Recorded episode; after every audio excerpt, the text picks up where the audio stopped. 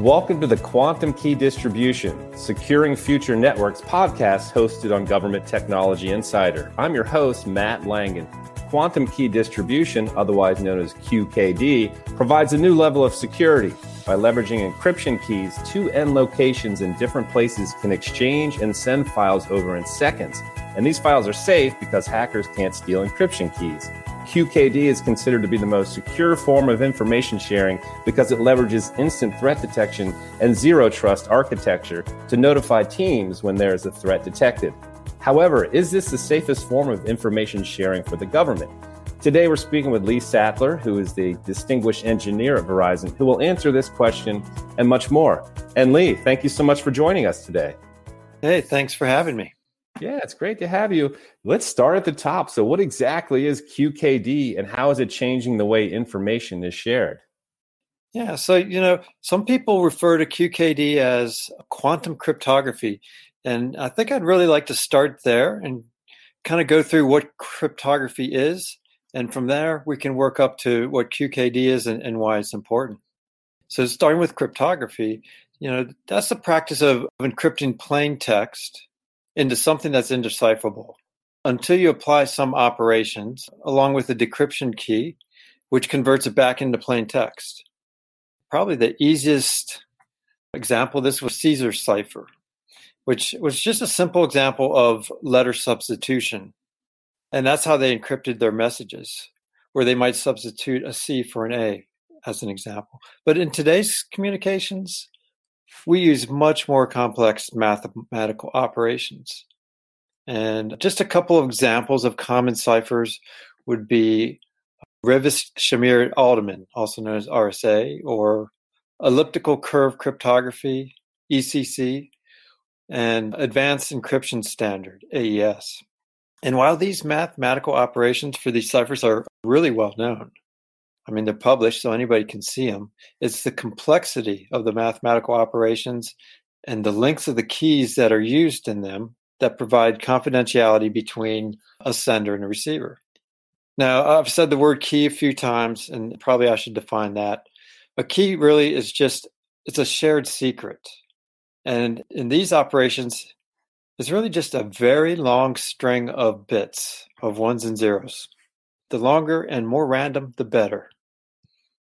And so once we have this key and that, along with the mathematical operation, we can apply that to some text, transform it into ciphertext, and then back into plain text. The key is the key. So now we have a basic idea of what cryptography is. There's one more concept I think we need to understand to really get the full potential for the benefits of QKD. And that's actually two types of cryptography. There's asymmetric and symmetric. Symmetric cryptography is the easiest to understand. It utilizes a single shared key for encryption and decryption. And people like it because it's faster and requires less compute power to encrypt and decrypt information. That sounds perfect, right? But there are some considerations. That same key has to be in place at every location where you're transmitting and receiving encrypted data. And best management practices would dictate rotating those keys at some frequency. And this is where key management can become burdensome if there are multitudes of locations and the process is not automated. And so that's where asymmetric cryptography comes to the rescue. Asymmetric cryptography utilizes two keys, a public and a private key. And so if you want to send an encrypted message to me, Matt, I'll give you my public key. It's a public key, so anyone can use it to send an encrypted message to me, but only I can decrypt it with my private key. And vice versa. I can encrypt messages to you using your public key, but only you can decrypt them using your private key. Compared to symmetric encryption, asymmetric encryption requires more time and compute power. However, this becomes a really secure way to agree on a symmetric key. And so once you've accomplished that, you can switch your session over to symmetric cryptography. And so this sequence of using asymmetric encryption to set up a symmetric encryption session is the basis for today's secure communications on the internet. And it happens transparently. We don't even realize that it's going on in the background. In fact, there's a whole entire infrastructure built around it called public key infrastructure to authenticate and provide confidentiality for communications over the internet. And so now the question is, if this is working so well, why even consider QKD? And it turns out there's a limited lifetime on some of these widely used asymmetric ciphers. So ciphers are considered secure if the amount of time and compute power required to determine a key is very onerous. But quantum computers continue to progress in terms of power, and at some point, it is expected they will become powerful enough to efficiently determine the keys used in these asymmetric ciphers, particularly RSA and ECC. Once powerful enough, there are algorithms that can be used to rapidly factor numbers and speed up searches. For RSA ciphers, the assumption was that the computation required to factor large prime numbers is extremely hard, and it takes an inordinate amount of time. However, there's already an existing algorithm to do this on a quantum computer, Shor's algorithm, and it should be able to solve these prime factorization problems in a very reasonable amount of time with quantum computers. And so then the question is, what about symmetric ciphers? Well, turns out these are much harder to crack. And if the key is sufficiently long, then we should be good. However, I said that we were using these vulnerable asymmetric ciphers to establish the symmetric cipher key. So now, if we were to intercept that transmission of the symmetric key inside the asymmetric session, and we could decode that, we could come up with a key that was going to be used for the symmetric session, and now we can decode the whole conversation. So as far as we know, quantum computers haven't evolved to a point where today's encryption is vulnerable, but it's really worthwhile to think about how long do you need to keep your data safe? What is the impact if one were to capture that exchange of the symmetric key and be able to decode that, and at the same time capturing the exchange of your data, and then hold on to that until the quantum computers are strong enough and encrypted then? So, I mean, how long do you need to keep your data secret? If it's 5 or 10 years, then we should talk about QKD. Great, Lee, thanks for that rundown there. And correct me if I'm wrong, are there photons involved with QKD? I've heard that. Would love to hear more from you on that. Sure. Yeah, quantum key distribution leverages the properties of quantum mechanics to securely derive those symmetric encryption key at two locations. And there are a number of different implementations and protocols that are used for QKD, but the basic idea is that data is being encoded on a photon and transmitted from one location to another where that information can be received and interpreted. And think of this, in today's communications on the internet, and we're sending information on a fiber, and we have a laser, and we're just flipping it on and off. And when the light is on, then it might represent a 0. And when the light is off, it might represent a 1. But during that brief period of time, we're transmitting millions or billions of photons. And with QKD, we're actually encoding the information on a single photon, which is really cool. And that's how we can get to applying these quantum mechanical properties to provide the security. So we can actually detect when somebody's trying to eavesdrop on our QKD line. And the reason this is possible is because when an eavesdropper tries to read that photon, the quantum mechanics laws state that that photon, that quantum entity, once measured, is going to be changed in an irreparable way, which is going to be detected at the receiving end as errors. So if somebody was trying to read it and put it back online, we would see it. Furthermore, you can't take a photon and clone it. There's this thing called a no-cloning theorem, which prevents or says that it's impossible to create a perfect copy of an arbitrary quantum state. And these things are the foundation of QKD security. So now we can detect when somebody's actually on the line. As I said, once it's either going to result in errors, or if they actually try to use a splitter to take the photons off the line and read them and put them back on the line, we're going to see the photons lost. And that's also going to show up as errors. So we can immediately detect when we have an eavesdropper.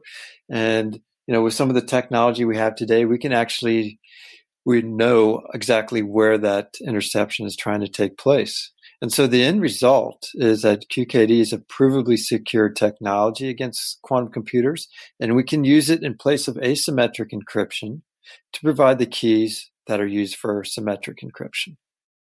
That's awesome. What a great rundown there, Lee. Really appreciate that. And what this really points to, that this is unparalleled security. So with that in mind, how do instant threat detection and zero trust architecture play into this world?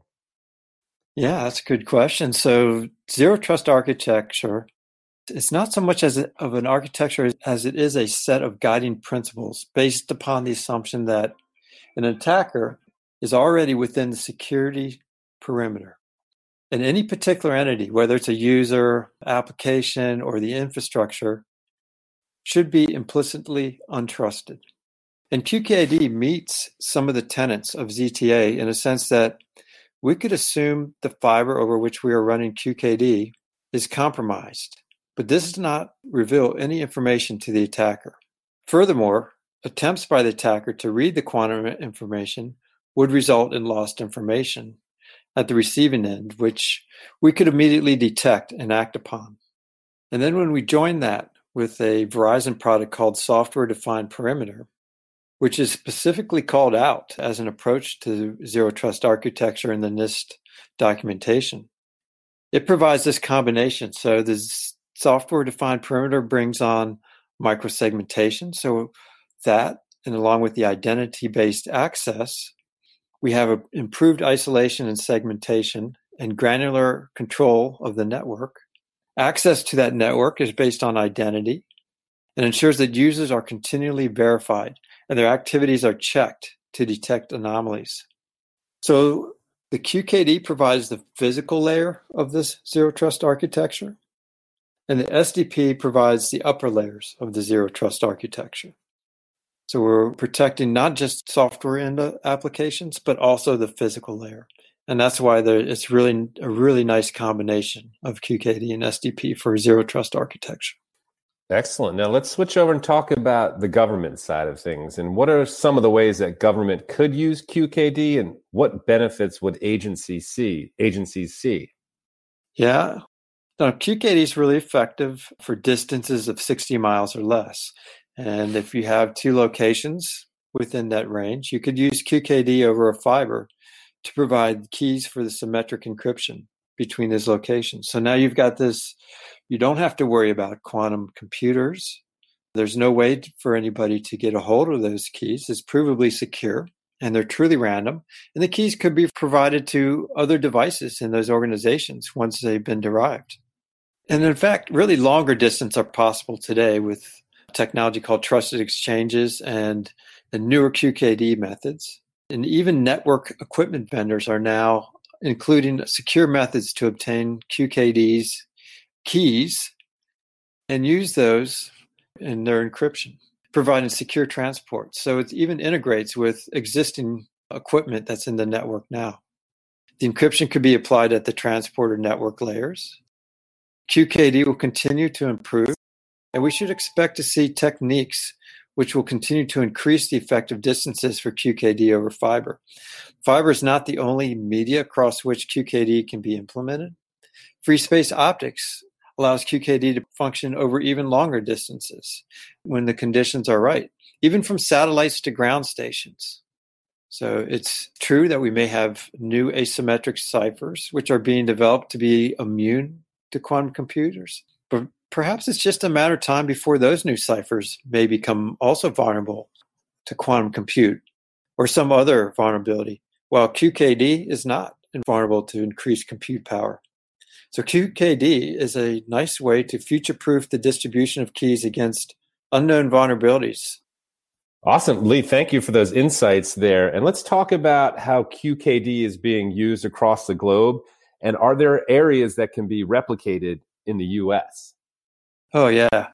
You know, there's been a tremendous amount of activity with QKD in Europe and Asia. It's really interesting because the first QKD network was deployed as a DARPA project in 2002. But since then, Europe and Asia have really taken the lead in development of QKD technology and deployments. And we've also seen a number of international standards bodies now developing requirements and standards for QKD. One interesting development in Europe is something called OpenQKD, which is a European Union-funded QKD testbed for vendors, service providers, and end users to further develop quantum communications and related use cases. Certainly something like that could be done in the U.S. And I think it would be beneficial, not just for QKD, but also for development of the quantum internet in the future. China has built the longest QKD network in the world, covering over 2,000 kilometers. And it includes both terrestrial and satellite links. End users of that QKD network include banks, government agencies, enterprises. And in the future, when we do get the quantum internet in the U.S., I expect QKD is going to be one of those services that will be provided on it. But prior to that, we really haven't seen a large amount of interest yet in replicating what Europe or China have accomplished. But it certainly could be done here. Excellent. Well, this concludes the Quantum Key Distribution, Securing Future Network Communications podcast hosted on Government Technology Insider, where Lee Sattler, who is a distinguished engineer at Verizon, was kind enough to provide a deep dive perspective into how quantum key distribution can enable secure information sharing for government and beyond. And Lee, thank you so much for your time today. Hey, thanks for having me. Really enjoyed it.